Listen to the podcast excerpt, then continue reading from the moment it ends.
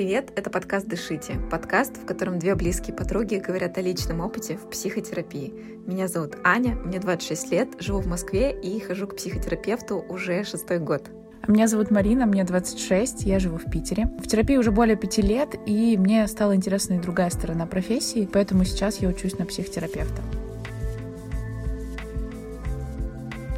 В третьем выпуске мы говорим о том, почему терапия — это длительный процесс. Также рассуждаем о чувствах, которые вызывает терапевт на протяжении всего этого долгого пути. Еще говорим о разных быстрых форматах психологической помощи и о том, почему важно бережно и нежно разбираться в себе. А также бывают ли сессии, где ничего не происходит. Приятного вам прослушивания. Не забывайте про наш инстаграм и задавайте вопросы.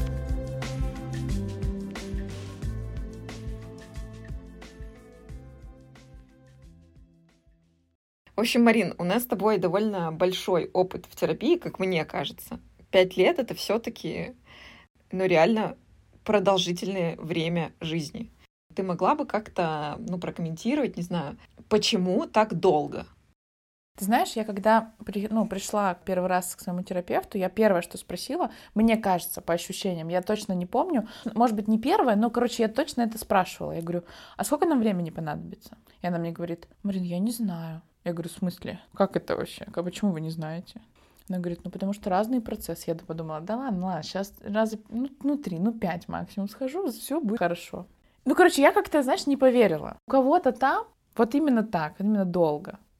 А, а потом еще, когда я училась в, первая попытка учиться в магистратуре, мне тоже говорили, что... Причем я давно уже была, я, наверное, года три была в терапии, мне говорили, что ну вот у меня клиентка ходит 10 лет. И я думала, да вы что, прикалываетесь, какой нафиг 10 лет? А сейчас я могу сказать, учитывая, что у меня 5 лет уже за плечами, идет шестой год, я понимаю, почему и на что время ну не то чтобы уходит, не хочется говорить уходит, куда вкладывается это время, почему именно пять лет потому что очень много там подводных камней, очень много тем, которые цепляются одна за одну. И тоже однажды мне сказала терапевт о том, что мы с вами делаем очень большую работу, мы распутываем клубочек чувств, понимаете? То есть там действительно все как будто в, ну, в этой корзинке с, с пряжей. И вам нужно отделить серую ниточку от белой ниточки, от красной ниточки. И на это действительно нужно время. Если бы я, наверное, пришла за услугами каким-то, знаешь, консультированием, вот, и мне надо было решить какой-то конкретный запрос, и я бы не пошла так глубоко и исследовать свои глубинные процессы, то, наверное, это длилось бы меньше. Сейчас я понимаю, почему пять лет ну, если я представлю, что еще пять лет, я думаю, что, ну, первое, что, конечно, мне, наверное, тяжко это осознать, но я, я буду готова, потому что я знаю, что, наверное, материалы еще есть. Может быть, не на пять лет, конечно, но еще на годочек, может быть, на два. И, кстати, мне интересно, вот ты же завершила терапию, ну, не совсем, может быть, в, в своей жизни, но, тем не менее, ты подошла к какому-то итогу. Вот, наверное, у тебя еще интереснее узнать этот вопрос почему длилась столько лет твоя терапия? Как ты пришла к завершению? Слушай, я бы вот э, про завершение, если честно, сказала бы отдельно, потому что мы дальше говорим еще про чувство к терапевту, и у меня было на самом деле несколько причин по завершении, э, про завершение терапии. А, но если говорить э, с моей стороны, почему так долго занимает процесс, да, и, ну, как бы долго это у всех понятие растяжимое. Угу, согласна. Но если вот, ну, именно мерить, да, какими-то годами, обычно тебе кажется, ну, сколько там, ну, годик ты походишь, да, там, ну, два. И меня какое-то время, я точно помню, удивляло, и я даже пугалась, наверное, что вот уже, например, прошло два года, а я по-прежнему не чувствую, что мне надо завершать терапию. Я такая, блин, а это нормально вообще? Ну, то есть надо еще, а сколько, блин, там? То есть, типа, знаешь, меня даже это пугало не в начале, а скорее в процессе. То есть, когда там прошло там 2-3 года, я такая, блин, уже 2-3 года. То есть, по-хорошему, тот момент, когда это было вот э, три года, это получается, что мне 23 было. Это правда удивляло. А сколько еще тогда? И при этом параллельно ты понимаешь, что, ну, в целом-то то, что ты проживаешь в терапии, в целом то, что с тобой происходит, ни, ничего не говорит о том, что надо завершать. И ты, с одной стороны, очень удивляешься и боишься, а с другой стороны думаешь, ну, значит, пока не надо. И вот это вот, ну, значит, пока не надо, это скорее десятое чувство, которое тебя посещает, на самом деле тебя пугает. Типа, блин, ну какого хера так долго? Реально. И сложно, знаешь, сказать, типа, почему именно так долго. То есть нельзя, мне кажется, сделать какой-то чек-лист, типа, как понять, сколько у тебя пройдет терапии. Но мы с тобой как-то уже упоминали, что длительность терапии, она зависит и от самого человека, в том числе. Зависит от интенсивности, и я думаю, что очень сильно зависит от возраста, да. И все вот это произнося, я понимаю, что, наверное, я бы сказала, что типа ты переучиваешься жить по-новому, по новым сценариям и по новым принципам, что ли. Постулатам. Постулатам, да. То есть у тебя сносится, ну, точнее так, если у тебя есть такая цель, у тебя сносится весь базис, который ты, ну, вот прям должен сам теперь проложить. И тот базис, который у тебя был от семьи, ты стал понимать, что тебе это не подходит. А теперь нужно проложить самому вот этот базис, блин, ну в доме как бы самому бетон положить, чтобы дом нормально стоял. Бетон — это основа. Если ты херово положишь, ну как бы сорямба, братан, ну зима будет не очень. Ну, как бы, ну, грубо говоря, да, то есть поэтому это занимает очень много времени. И мне кажется, что, ну, я не хочу, чтобы это звучало пугающе как-то, но мне кажется, что чем старше, тем как будто тяжелее и дольше эти процессы. Потому что ты же, ну, типа, на тот момент я там привыкла 20 лет жить в одной парадигме по одному сценарию. Если бы я пошла в 30 лет в терапию, это значит, что я бы уже на протяжении 30 лет жила в конкретном сценарии, в конкретной парадигме. Теперь надо переучиться, и это долго. Да, и она укореняется же все это. Угу. Ну и плюсом это, знаешь, мы с тобой уже тоже как-то говорили, ты сказала про рельсы и поезд, про то, что надо прокладывать mm-hmm. заново. Вообще, я думаю, что было бы охеренно, если бы у людей был бы навык, типа, ты понял свою ошибку и больше никогда ее не совершаешь. Вот Пусечкин какой, молодец. Надо было делать не так и ты такой, никогда больше так не буду. Вот если это касается сования там пальцев в розетку, наверное, действительно можно уяснить на всю жизнь с одного раза, если ты остался жив, что так больше делать не надо.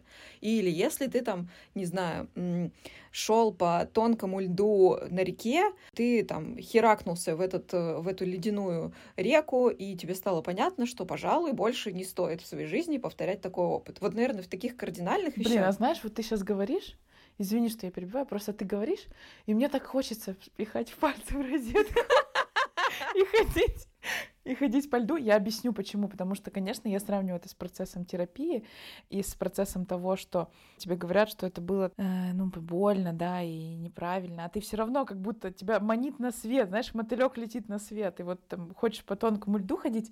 И я вот когда думаю про тонкий лед, я думаю, что это же настолько опасно и вот это и интересно, да. Повезет, не повезет, сейчас провалишься ты или не провалишься. Да, да, да. Даже если да, то такой типа, ладно, я знаю, как себе помочь. И мне кажется, в терапии именно так. И ты абсолютно верно говоришь про ошибку. Если человек понимает и осознает, что он что-то делает не так, все равно это не так просто переучиться, потому что этот механизм когда-то... Это стопудово. Да, этот механизм когда-то тебе помог выжить вообще.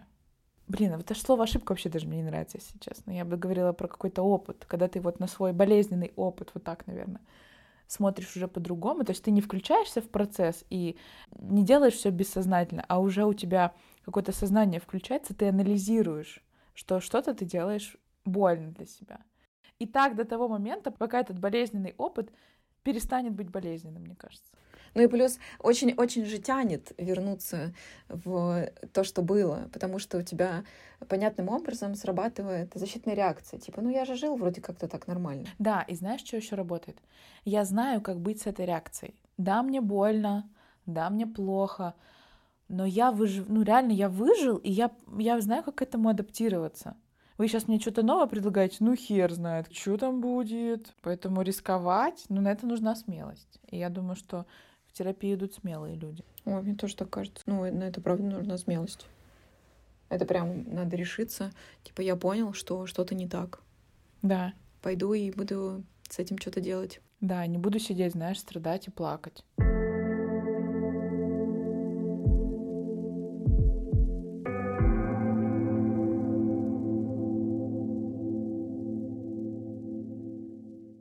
А вот, кстати, э, хорошо, мы, знаешь, как-то подошли к теме. Ты можешь рассказать, ну, все-таки есть же другие форматы, когда ты просто пошел на тренинг на один день, на выходные, Либо просто можно позвонить психологу где-то, да, взять одну консультацию и все. Или есть вот э, какие-то психологи довольно известные, которые говорят, у меня там одна терапия стоит хоть и триллион денег, но как бы я вас там сейчас вылечу, все дела. Почему так происходит? Почему вот есть такие, такие форматы? Ну, я считаю, и это мое профессиональное мнение, ну и, конечно, тут я не могу быть в отрыве от своих каких-то личных переживаний, личного да, опыта, я думаю, что каждый формат просто решает свою задачу. Я с тобой полностью согласна, что это решает конкретную задачу. И мне кажется, что если говорить про то, что некоторые люди там не выбирают психотерапевта, но ходят по тренингам, ну хорошо, что так. Наверное, в таком формате это безопаснее. Я тоже думаю, что, во-первых, есть разные способы соприкосновения с терапией, и мы с тобой уже тоже обсуждали, что не всем нужна терапия. Это правда так, что действительно есть абсолютно нормальные другие форматы. И я еще подумала, пока ты говорила о том, что, наверное, тренинг или вот эти суперконсультации, да, которые там за час я вам вылечу все, они открывают глаза. Ну да. Но знаешь, но вот что дальше с этими открытыми глазами делать? Скорее всего, ну, это мое сугубо личное мнение, я просто имею право делиться своими мыслями в своем подкасте о том, что хорошо, я действительно испытала шок от того, что у меня открылись глаза. Но дальше механизмы, если ты из них не будешь аккуратно выходить и не будешь их уважать, вот этот вот рельс, да, который построили все, весь род твой, твоя семья, твой сценарий, там, твоя история, то рано или поздно ты такой, ну, да, и чё? Работало же нормально. Да, я понял, что это херово. Да, я понял, что мне больно. Да, я понял, что встречаю там, не знаю, не тех людей, мне так больно в контактах с людьми. Ну, ладно, что поделать. Слушай, ну я с тобой согласна. Я была и на таких коротких тренингах, да, в процессе психотерапии, мне просто было интересно. Э, мы с тобой знаем не самые успешные посещения тренингов, когда ты такой ушатом просто облитый, и дальше по-хорошему-то надо с этим работать. Но ты попадаешь в ситуацию, когда тебе выдали этот ушат, и ты такой, ёб твою а что делать-то? Ну, как бы, что, что с этим делать теперь? и ты не знаешь. И вот здесь как раз-таки очень нужна, кажется, поддержка. Ну, то есть, э, наверное, тренинги — это тоже какое-то решение вопроса и какие-то короткие обучения, да, там, или, ну, такие форматы групповых терапий или что-то такое, это тоже как, как варианты. Вместе с этим я бы сказала отдельно, что, если честно, я категорически не верю в формат «приди ко мне на одну сессию, мы с тобой разберем все твои боли, и ты пойдешь просто новым человеком после одного раза». Или я не очень верю и понимаю, когда на старте работы терапевт может сказать, типа, ну, 10 раз ко мне сходишь, и в целом точно хватит. Я могу понять, если терапевт говорит, ну, я предполагаю, что это может занять, вот, ну, например, столько-то времени. При этом важно то, в каком состоянии находитесь вы, важно то, с какой интенсивностью вы хотите. Там могут быть подводные камни, может э, встретиться что-то сложное, да, там, с чем, ну, там придется еще работать. И как бы гаранта нет никакого. Ну, я согласна. И я, знаешь, тоже о чем думаю. Действительно, вот в таком формате терапевт может сказать о том, что действительно, мне кажется, что через пять встреч мы поймем с вами, да, что, куда мы двигаемся дальше. А так что, типа, пять встреч, и не цента больше, и не секунды больше. А еще по поводу... тебе. Отвечаю. Стопудово, чувак. Стоп, про. Да не ссы, три раза сходишь, нормас будет. Да, денежку сэкономишь, что. Да-да-да.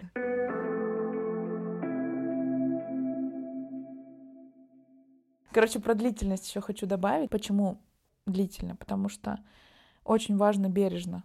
Да-да-да, хороший момент. Очень важно нежно, хочется сказать. Но это правда так. Бережно и нежно вот этот вот клубочек распутывать. А не знаешь, а не херачить по нему мачете. Ну, короче, вот просто, просто даже вспомни свою реакцию, когда тебе говорят, больше так не делай. Первое ты скажешь, блин, наверное, да, а потом ты начинаешь сомневаться, скажешь, да пошел ты нахер. Ну да, как я могу гарантировать, что больше я так не сделаю? Конечно, а психика — это такая сложная структура. Да, в этом смысле я очень согласна про то, что бережно и, наверное, длительно — это как раз-таки бережно. Но при этом я могу понять, что человеку хочется быстро, здесь сейчас, взять и исправить вот эту таблеточку. У нас в целом как бы в обществе все заточено на то, что давай прямо сейчас, получи скорее, ну, так не работает. Я реально в это не верю совершенно. ни в какую быструю кнопку по спасению человека. Да, я согласна. Вот сейчас прикольно сказала, что типа это все бережно, там терапия про то, про все, что может быть сложится впечатление наших слушателей, что терапевт такой, знаешь, всегда, всегда за тебя. Котик. Всегда котик, Всегда да. Всегда котик. такой, типа, ты мой хороший, да, ты всегда прав. Мы сейчас тут с тобой поразберемся. Ни хера подобного, если что. Терапевт может настолько сильно конфронтировать и настолько сильно действительно вот открывать глаза и делать вот этот шок-контент, что мама, не горюй, ты потом от него отходишь еще миллион лет, но опять же с, с поддержкой. Просто про то, что бывает по-разному. Согласна с тобой. Хочется про чувства к психотерапевту. Какие они у тебя были на... в течение этих пяти лет? Короче, как ты воспринимала психотерапевта? Ну, наверное, какой-то базовый, ну вот, знаешь, такой фонов, фоновый, не базовый, фоновое. Мне всегда, я всегда очень уважала ее и уважаю. Мне всегда очень нравится она как человек. Хотя, хотя вот это прикольно, но я ничего про нее не знаю. Вот именно, да-да-да, я тоже об этом подумала. Но, ну вот, знаешь, такое ощущение, что... И, и, кстати, хорошо, что я ничего не знаю. Мне не хочется знать, если честно. Ну, ты имеешь в виду, ты не знаешь чего-то типа личной жизни какой-то, какой Да. она человек? Тебе же Да, важно, какой она женился, специалист. там, кто крестился. Да, я знаю, какая она специалист, да. А, Были периоды, когда я пыталась злиться. Почему говорю пыталась? Потому что у меня вообще очень такое интересное отношение с чувством злости. Мне как будто нельзя, и я до сих пор над этим работаю. И в терапии тоже. Пыталась злиться, иногда э, мне было легче разозлиться на какую-то, знаешь, такую стороннюю историю. Когда, например, ты что-то рассказывала, и меня это вводило в шок и в ненависть к терапевту, потому что мы ходили к одному, вот тогда мне можно было злиться на какой-то свой процесс. Не знаю, даже если когда мне хотелось на нее позлиться, я скорее выбирала какую-то грусть, знаешь, и она мне что-нибудь такое ну, скажет, обид... ну не то, что обидно, а вот именно где, где бы надо разозлиться, а я такая типа... И она потом возвращает, блин, вы, наверное, злитесь на меня, что же мне не говорить? Не могу сказать, что у меня, знаешь, такие какие-то эмо- эмоциональные качели по отношению к, к ней, к терапевту. Как-то, наверное, больше это про более-менее ровную линию. И в этой ровной линии скорее там уважение и благодарность. Вот, вот так. Слушай, ты просто пока говорила про злость, не знаю, может, мне показалось, но как будто ты немножко с досадой говоришь. Типа, что тебе обидно, что ты не можешь позлиться на нее. Но это вообще не, не на нее. Мне в целом это мой такой один из самых глубоких процессов, да, и, или пунктиков, вот так можно сказать. Мне бы в целом хотелось злиться на людей. Просто э, ну, отношения с терапевтом — это одни из самых безопасных отношений. Ну вот, э, видимо, нет все-таки. Ты же говоришь про то, что пыталась или не злилась на нее. Ну, может быть, кстати, может быть, я пока не чувствую безопасность. Именно в этом чувстве. Потому что, ну, опять же, сейчас такая аудиотерапия на всех наших слушателей. Моя. Может быть, действительно мне было настолько страшно это в детстве делать, злиться, что сейчас до сих пор я пока не могу этого допустить до себя. Ну, и вот этого чувства. И на терапевта тоже в том числе. Поэтому в какой-то мере я завидую тем людям, которые могут проявлять злость на терапевта. Ну, вот нормальную. Если говорить про мою какую-то историю, да, я просто хотела сначала сказать, что не столько и не только психотерапевт помогает разрешить себе злиться. Точнее так, проявлять злость. То есть как будто разрешить вы как раз решаете с терапевтом, но проявлять злость в жизни зачастую происходит скорее в каких-то очень-очень близких и очень доверительных отношениях, в которых ты такая, типа, ну, как бы в целом тут можно и позлиться. И когда ты постепенно, с течением какого-то количества лет начинаешь там разрешать себе, ты прям, ну, типа, привыкаешь, блин, вот здесь у меня вчера был довольно мощный инсайт. А, Я сейчас читаю книгу «Тайная опора». Сейчас мы дочитали э, до того момента, где кризис трех лет. Это как раз типа период, когда у ребенка начинаются всякие нет, там не хочу, бунт. Ну и вот этот процесс отделения. Там много говорится про контейнирование чувств и про то, что когда есть несколько вариантов развития событий, что когда ребенок начинает бунтовать, и вот происходит вот эта сепарация, отсоединение. А расскажи еще про контейнирование. Мне кажется, не все просто знают это слово. Ага, контейнирование, но здесь как бы в целом можно толкаться от э, корня слова контейнер, что, ну, как бы в книге утверждается про то, что родитель э, должен быть тем самым местом, где, э, точнее, тем самым человеком, который озвучивает чувства для ребенка в том смысле, что ребенок с самого детства он вообще не шарит, что с ним происходит. И особенно первые годы жизни он такой, типа, блин, я понятия не имею, вот я сейчас просто хочу орать, рвать и метать. Или сейчас мне просто так хочется плакать, не понимаю почему. И родитель — это как раз-таки тот человек, который объясняет, что происходит. Ты сейчас злишься, да, понимаешь, что тебя это обижает, вижу, как тебя это расстраивает. То есть отделяет, да? Отделяет чувство ребенка и объясняет, что с ним происходит. Скорее объясняет чувство, которое происходит. И, скажем так, э, ребенок, например, ну вот есть какое-то правило. Перед сном надо чистить зубы. Ребенок такой, да не хочу я, да бесит, да не могу, там, как я не хочу чистить зубы, и плачет, да, того, что вот, типа ему все-таки надо чистить зубы. И в этом смысле родитель часто воспринимает, что как будто ребенок психует на него и бесится на него. И родитель здесь может себя повести очень по-разному. Правильнее всего сказать, я вижу, что тебя это так злит, вижу, что тебе это так не хочется делать. И вот это как раз-таки контейнирование, когда ты такой, ну иди сюда, я тебя обниму. И суть в том, что для ребенка родитель является тем самым, знаешь, той самой мощной скалой стеной, которая всегда защитит, теми самыми теплыми объятиями, которые всегда обнимут и придут в любой момент на помощь. Неважно, злишься ты или не злишься, это вот именно тот человек, который всегда на твоей стороне.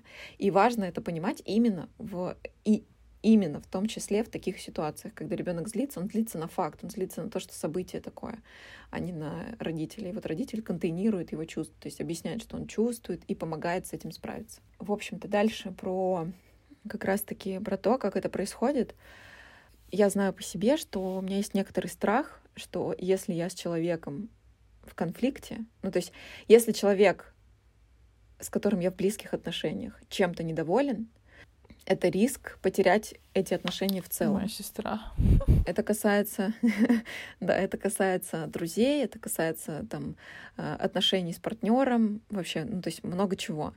И понятное дело, что сейчас это как бы гораздо лучше, чем было раньше. Сейчас у меня, типа, я могу отделять события да, от себя и говорить о том, что самой себя успокаивать, о том, что на самом деле, ну, там, сейчас это не связано со мной, это связано с ситуацией. То, что там человек на меня может злиться, какой-либо, да, какой-либо из моих друзей, он не отказывается от меня, он злится на то, что происходит, а он не отказывается от меня.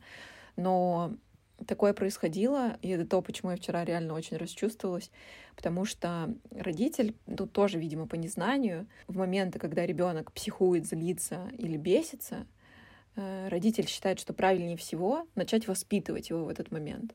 Воспитывать, и он говорит, типа, пока там не извинишься, не подходи ко мне. И пока ребенок реально не успокоится, не поймет, что реально нужно подойти и извиниться, а ребенку типа три года, четыре максимум, он типа в стрессе, в шоке, не понимает, что происходит, а ему нужно осознать, в то время как осознание это далеко не про три года, ему нужно осознать, что ему нужно извиниться.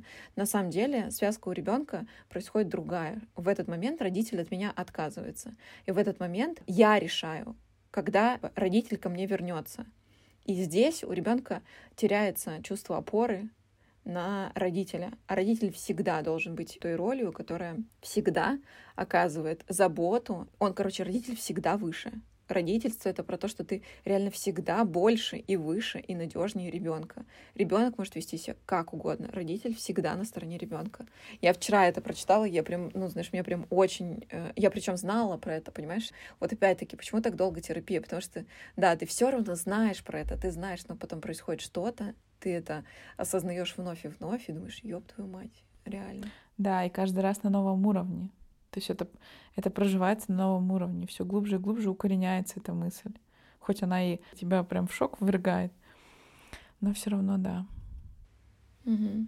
Ну, возвращаясь, короче, к чувствам, к терапевту. На протяжении пяти лет они были разные, реально очень разные. И здесь я хочу сказать, что мне оказалось, что мне супер важно, чтобы мой психотерапевт был красивый. Плюс а, я считаю, что у меня очень красивая мама. И вот если, ну, типа, мне кажется, это определенный, знаешь, такой пунктик, когда ты, вот у тебя красивая мама, психотерапевт тоже должна быть как бы явно не хуже мамы и как бы выглядеть явно не хуже.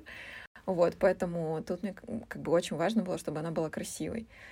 Ну и красиво я вкладываю здесь не, не типа там скулы, губы, которые накачаны и всякое такое, чтобы ты, вот когда заходит женщина, то есть вот, наверное, красивая энергия от человека. И ну, здесь я тебя поддержу в том, что я чувствовала всегда к ней большое уважение, и от того, что все таки она преподаватель, а, была в университете. Мне кажется, что в этом смысле э, к ней было больше, больше приписывалось какой-то статусности ее, чем э, присуще в целом психотерапевту обычно.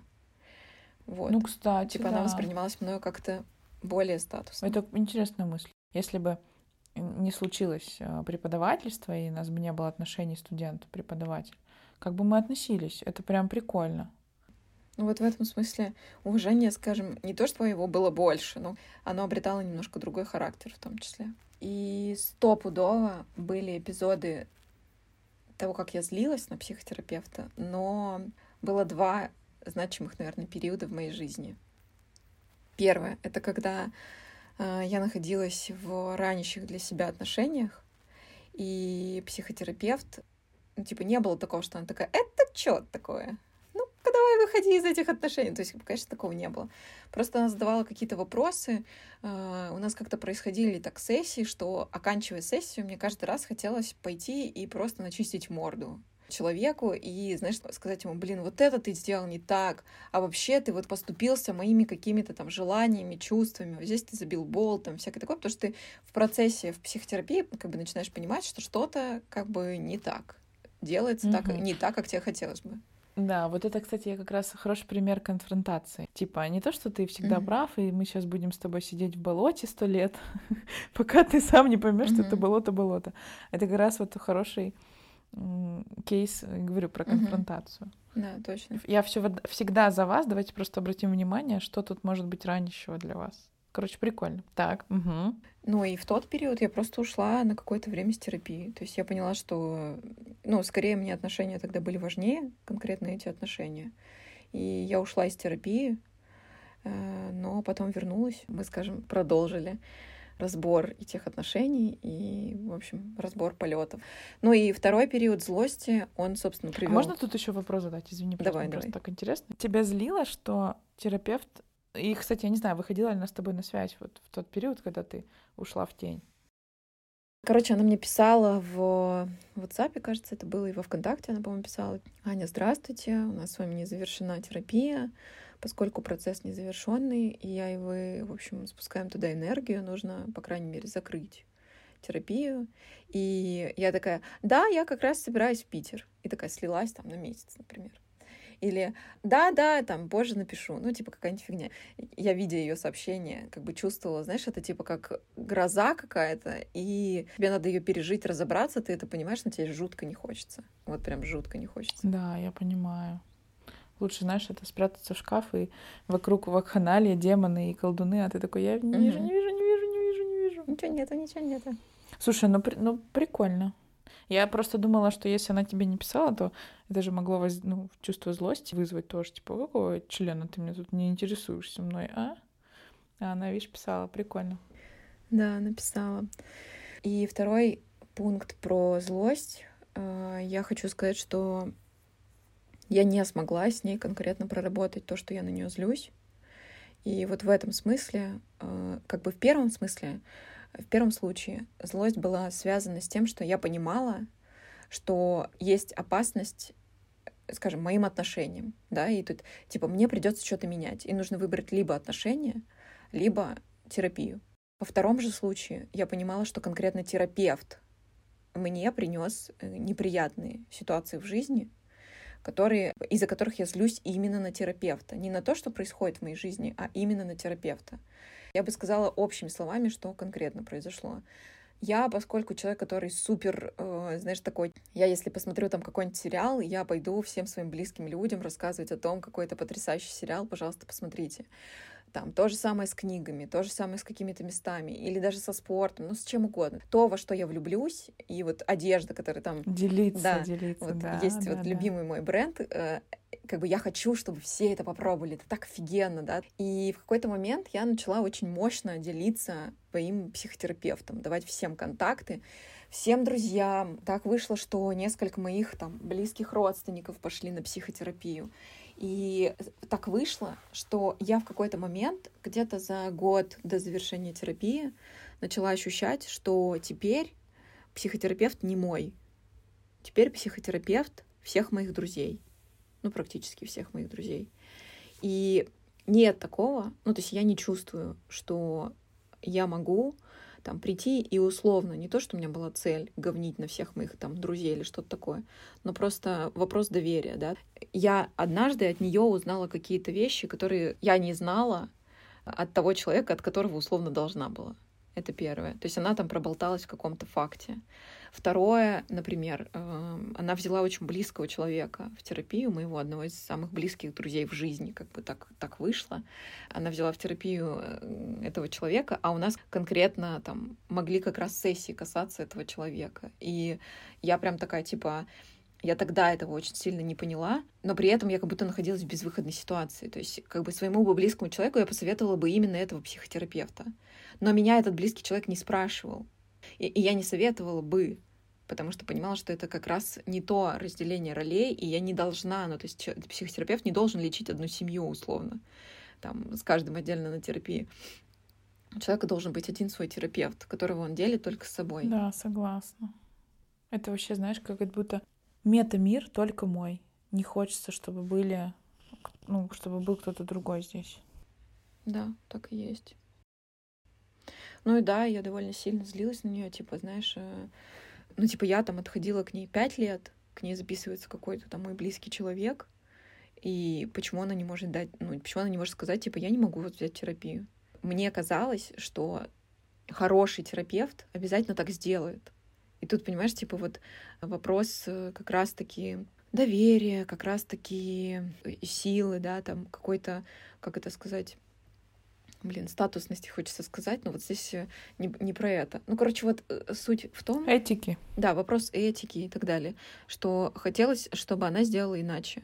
И для меня, как для клиента, который к ней очень давно ходит, оказалось очень обидным, что она так не сделала. И что самое важное, что э, вместе с тем, что я дошла до определенного, ну то есть я практически там полностью закрыла свой запрос на терапию, тут я дошла до момента, когда я начала на нее злиться, но что, что интересно, то, что я на нее злюсь, заметила не я, а она мне сказала, потому что она такая, Аня, а вы не злитесь ли на меня? И она попросила меня подумать о том, на что как бы я конкретно злюсь. И у меня как давай выходить всякое говно, типа, а еще вот за это, а еще за это, а еще за это. И я причем говорю такая, знаешь, вот я сейчас тебе говорю гораздо эмоциональнее, чем я говорила ей. И я такая, ну вот там вот вы были неправы. Ну, типа, понимаешь, да? Ну да, да, да. Это есть мем, типа, где чувак такой, э, там такой волк, сейчас разнесу нахер их всех. Алло, здравствуйте, подскажите, пожалуйста. Вот типа такого реально. Вот. И она такая, ну так вы, типа, можете мне сказать о том, что злитесь? И она видит, что насколько робко я говорю о том, что злюсь. И, ну, мы с ней в итоге, как бы, она говорит, я предлагаю, ну, нам с вами завершить наши отношения, потому что я вижу, что вы не можете прозлиться на меня, и будет здорово, если вы все таки это сделаете с другим психотерапевтом, если вы с другим человеком вот эту злость на меня проработаете. Вот. И мы закончили. Короче, ладно, я не хочу ничего говорить, потому что, мне кажется, тут еще всякие смешанные чувства, и мои тоже к ней, и, в общем, тут э, клубочек чувств. Э, единственное, в чем, что я точно хочу сказать, потому что я тебя поддерживаю, дорогая, ты такая молодец, ты большая умница.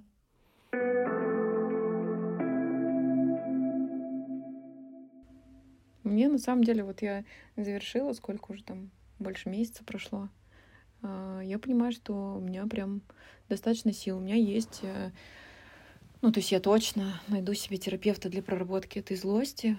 Вот, но в целом я понимаю, что это точно все было не зря, мое уважение к ней осталось, и хорошо, что мы закончили сейчас. Да, это просто разные этапы, знаешь, как в жизни. Да. Все, это точно. Все как в жизни, все как в жизни. По-разному бывает. Все мы люди. Ну, да. Терапевты тоже люди. Да, и мы, кстати, это тоже проговаривали, что она говорит, ну, видите, я ошиблась тоже.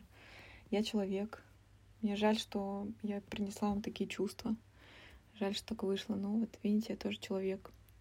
И вот это тоже проживание неидеальности, это тоже был отдельный пункт терапии в целом.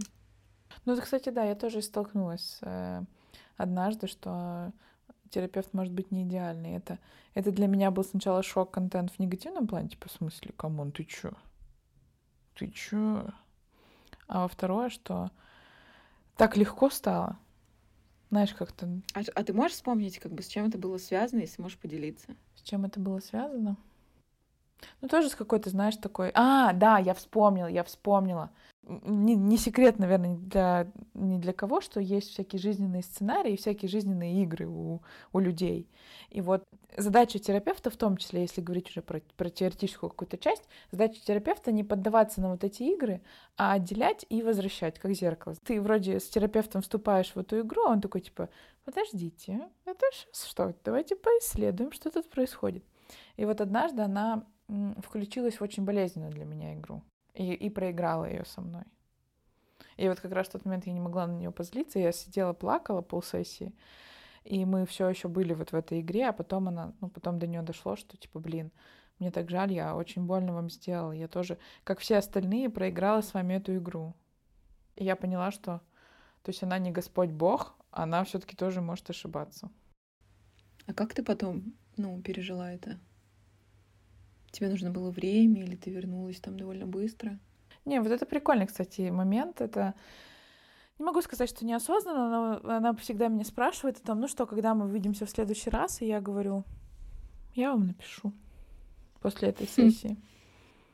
И она мне говорит, ну, вы имеете право, я буду ждать. И все, я написала где-то недели через три, знаешь. Обычно, ну, сколько промежуток неделя, ну, максимум две, да. А тут три или четыре недели пришло.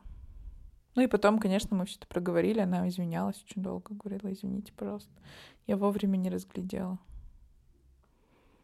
Интересно, да, вот э, я периодически думаю, как для нее это выглядит. У нее вот заканчивает, ну это же работа у нее. То есть она работает, она получает за это деньги, и условно, там, когда ты хочешь закончить работу, ты закрываешь ноутбук, да, грубо говоря, если твоя работа связана с ним, переключаешься. А она видит последствия своей работы, в том, что пациентка ей не приходит на протяжении там трех-четырех недель. Я думаю, что здесь, видишь, самый главный принцип терапии, ну, по крайней мере, в транзактном анализе, каждый человек — это способная личность. Он справится. И он может, ну, как сказать, он может попросить, если что-то не так. Ну, и у меня были сессии, когда, например, только под конец открывалось что-то такое пиздецовое, и она меня не отпускала. То есть мы там были вместо стандартных 50 минут час или час 05, если она понимала, что мне нужно это. Эм, мне кажется, по нашим первым выпускам, мы с тобой особенно, когда в самом первом выпуске говорили, такие типа, ну мы тут плачем как суки, так что типа вот так у нас терапия проходит. А, но это же происходит далеко не всегда, что ты рыдаешь как сука. Можешь э, рассказать, вот как бывает на сессиях? Ты типа чаще плачешь или чаще у тебя проходит спокойно и там без инсайтов, но в процессе, когда ты уже там пошла домой, что-то вот пришло к тебе. Как это происходит обычно у тебя? Ну, я, наверное, скажу обычно, э, что к терапевту очень редко когда приходит с чем-то хорошим, и это нормально. Потому что ты, э, же, ты же не обращаешься к сантехнику каждый день, потому что скучаешь по нему. Потому что у тебя труба течет. Вот. И тут, как мне кажется, та же самая история. Ты приходишь с какой-то сложностью, с которой нужно справиться. И, наверное, чаще всего, конечно, я знаю, сейчас что вспомнила, просто жесть. Одно из первых терапий, ну там типа, может, неделя прошла, может, месяц, знаешь, от терапии. И я сказала, а я вот все жду, когда же меня уже по голове-то ударит инсайтом. Она говорит, в смысле? Я говорю, ну когда уже жестко-то начнется? Ну, когда жестко? Когда будем плакать, как суки? Ну? Она говорит, Марина, почему вы этого так ждете? Я говорю, ну а что, я зря пришла, что ли? Давайте по хардкору. Я денег отдала. Да, да, да. Она говорит, ну вообще терапия разная бывает. И вот, ну, поначалу, конечно, было вот так. И сейчас тоже я чаще прихожу за тем, чтобы с чем-то разобраться, о чем-то поплакать, погрустить. Но были в моей жизни сессии, которые меня очень наполняли. Я делилась своими успехами, своими радостями, и я видела, как на, ну, на мою радость, на мои достижения терапевт плачет от счастья. И это было настолько для меня, знаешь, удивительно. Я думаю, да вы чё? Да вы чё? Нормально же все, чё плачете-то? Но это, это прям непередаваемое чувство, непередаваемое ощущение. Очень приятное, потому что ты сидишь и делишь радость, понимаешь? И человек, человек радуется вместе с тобой. И это прям ну, если бы мне сказали, хочешь ты поменять эти сессии, например, на какую-нибудь вот жесточину, чтобы тебе по башке как ёбнуло каким-то инсайтом, я сказала, не-не, вы чё, никогда. Все, что было, все мое. Прикольно. Вот. Про себя расскажешь, про свой опыт? Слушай, ну мне как бы, ну у меня тоже э, и самые жесткие, да, типа когда ты рыдаешь там все время. Я помню, даже одна была как-то сессия э, в начале терапии, еще в старом кабинете терапевта за стеной там прям выла женщина. Она прям так... Нифига. Терапевт обратил внимание на это. Она сказала, типа, видимо, происходит очень болезненный процесс. Ну, то есть что такое. И у меня тоже были сессии, когда я просто рыдала ужасно. Реально. Но и были сессии радости, но просто хочется отметить, что бывают сессии, когда ничего не происходит, как будто, как будто. То есть кажется, да. что как будто ты ничего, да. типа пришел, ну вроде что-то рассказал и все а потом, типа, никакого инсайта, и даже не поплакал, и даже, ну, будто и не было вообще ничего. Вот, э, ну, как-то странно прошло. И я сначала думала, типа, ну что за херня? Ну почему так? Знаешь, когда ты первое время идешь на терапию, ты каждый раз как ушатом, типа, холодющей воды, и выходишь и такой, господи, слава богу, выжил в этот раз, типа, типа да. А потом какой-то период наступает, когда у тебя лайтовая сессия. Если бывают, то какие-то небольшие инсайтики. Ты такой, о, точно, а можно вот так. Или бывает такое, что нету вообще инсайтов, ты просто прошел там с психотерапевтом, просто о чем-то поговорил. И я помню, что мы точно это с ней обсуждали. Я говорю, типа, что-то как-то, знаете, как будто терапия у нас там на одном месте топчется. И она говорит, Аня, а вы понимаете, что, типа, если бы постоянно было на максималках, я бы просто ушла с терапии потому что это слишком жестко. Мы уже с тобой сказали про то, что должен быть щадящий режим, что должно быть э, ну, довольно так э, аккуратно и спокойно. И то, что ты вначале проходишь, это далеко не все, не всегда совершенно такие состояния. И более того, я думаю, что это тоже на самом деле привязано и к возрасту и так далее, потому что мне кажется, что чем старше, тем меньше вот именно таких прям шоковых терапий, когда ты рыдаешь, когда ты думаешь, все, теперь весь мир типа перевернут и так далее. Ты же, ты же живешь всегда по синусоиде. У тебя всегда то хорошо, то плохо. Это обычная нормальная психика человека. Это биологически так устроено. И если ты бы всегда находилась на максималках, ну явно где-то вылетели бы пробки. Так что их потом не ставить, реально. А я еще хочу здесь дополнить про силу процесса самого. Не всегда не обязательно делать вот с каким-то инсайтом, да, э, вот этим ушатом воды холодной, типа бежать и что-то сразу делать. Например, вы разра... ну, разобрали какой-то болезненный опыт для тебя, ты такой, все, блядь, этому расстреляю, этого тоже, это вообще все скажу, что давно думаю. Нет, иногда просто нужно довериться вот этим, знаешь, чувствам, которые в тебе сейчас вколыхнулись. Это называется довериться процессу, потому что процесс запущен, и он действует. И даже вот такие сессии, когда ты не рыдаешь, как скотина, они все равно вот в этот процесс вкручивают гаечку. И потом через несколько недель там, или, ну, опять же, смотря у кого какой э, темп, через некоторое время этот процесс даст свои плоды. Иногда с, ну, с чем-то не нужно делать ничего, просто ты осознал и будь с этим. Не ищи инструмент, чтобы исправить что-то. Угу, дай себе время. Дай себе, вот, да, дай себе время. Дыши и дай себе время.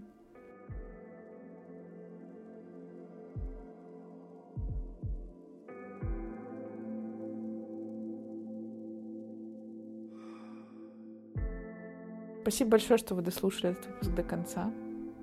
Подписывайтесь на наш подкаст в том приложении, где вы его слушаете.